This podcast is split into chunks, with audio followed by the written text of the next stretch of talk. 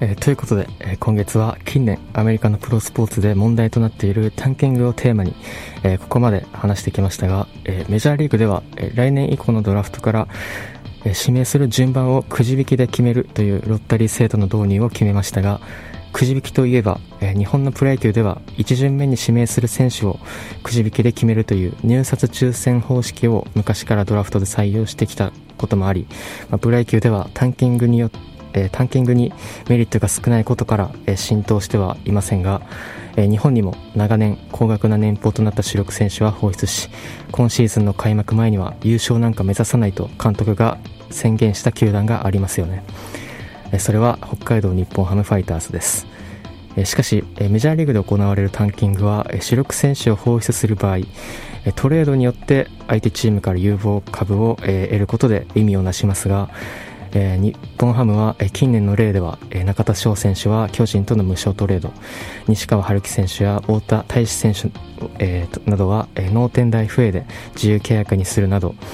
えー、見返りなく、えー、主力選手を放出しています。えー、このことからも、えー、日本ハムの場合はメジャーリーグで行われるようなタンキングとは異なり、えー、それに近い形ではあるものの、えー、限られた予算の中での、えー、費用対効果を考えたコストカットの意味合いが強そうです。えしかし当然、えこのような運営手法ではチームの成績は安定しません。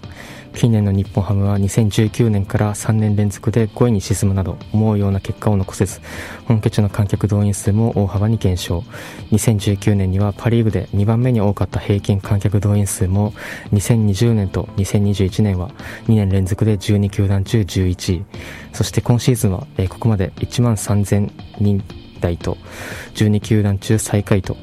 ビッグボスこと新庄剛志監督が16年ぶりに日本ハムに復帰するもそれだけでは観客動員の回復には至らず。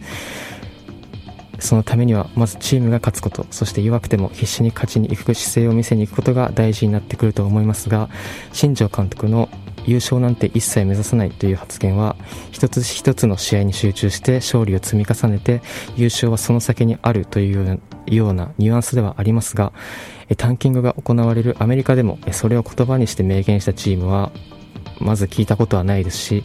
そして新庄監督がここまでに語ってきた今シーズンは勝ち負けにこだわらず1年間トライアウトのような目で見るだったり、目先の一生より今後の成長という言葉を額面通りに受け取ってしまうと、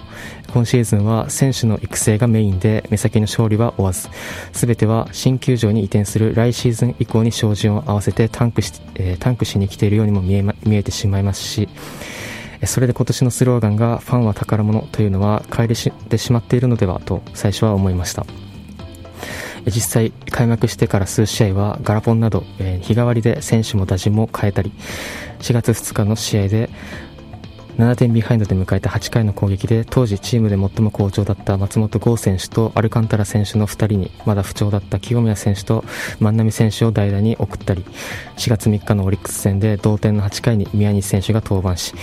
紅林選手を、えー、3ボール1ストライクから申告敬遠して吉田正尚選手との勝負を選択。4月6日のロッテ戦ではピンチで、えー、次の打者が岡選手の場面で対戦成績が非常に悪く苦手にしていた杉浦選手をショック療法として起用するなど勝つために最善とされる定石やセオリーよりも選手の成長を優先するような采配が目立ち開幕から10試合で1勝9敗と苦戦。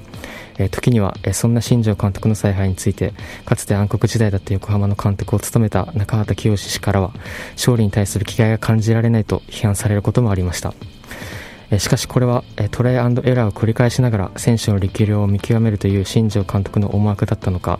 4月10日に俺が普通の考えとは違うから勉強していきたいとコーチ陣にオーダーを考案してもらった試合から野手は成績がいい選手はある程度固定し打順も上位に連ねて起用するなど理にかなった采配が徐々に見え始めそれ以降チーム成績も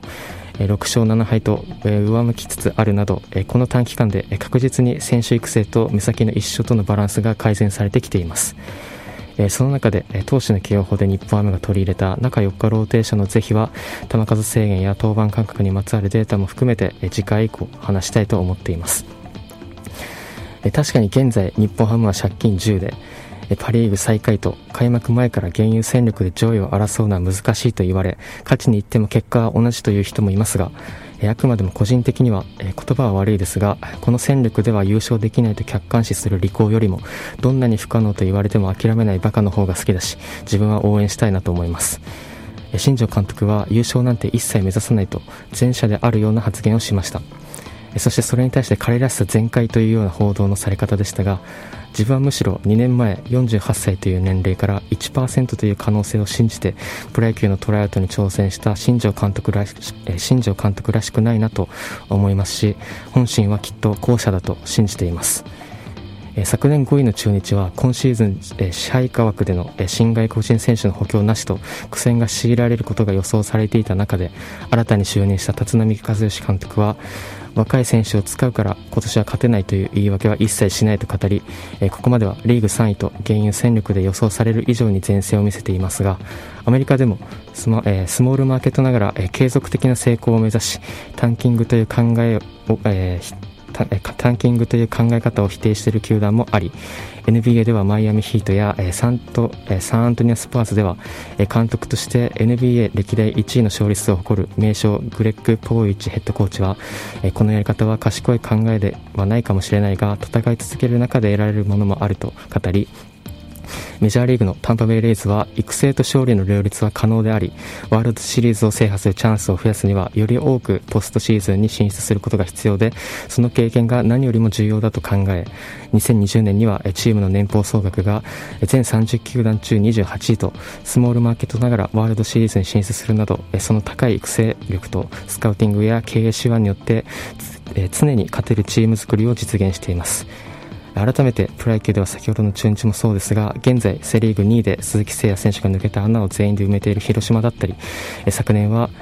えー、最下位から日本一を果たしたヤクルトやオリックスなど、えー、日本のプロ野球では、新えー、資金面や、えー、戦力面で劣る球団も常にどうすれば勝てるかを考えていますしそういう意味でもタンキングという概念がプロ野球になくてよかったなと思います,、えー、思います。しかし日本のサッカー界では4月5日に三浦和義選手が所属する JFL の鈴鹿ポイントゲッターズがクラブ幹部から意図的な敗退行為などの指示があったとして八百長未遂で、えー、日本サッカー協会から処分されたという残念なニュースもありましたが、えー、探検家も含めて、え、これから先も、え、スポーツが公正で健全なものであることを望みます、えー、ということで、え、それではここで1曲、え、かつては西武やメジャーリーグのパドレス。日本代表としてもプレーし昨シーズンのオフに楽天から戦力外通告を受け自由契約となっていた中今月台湾リーグの中心兄弟への移籍が間近と報道された牧田和久選手の2021年の登場曲です。介護でファイアストーン。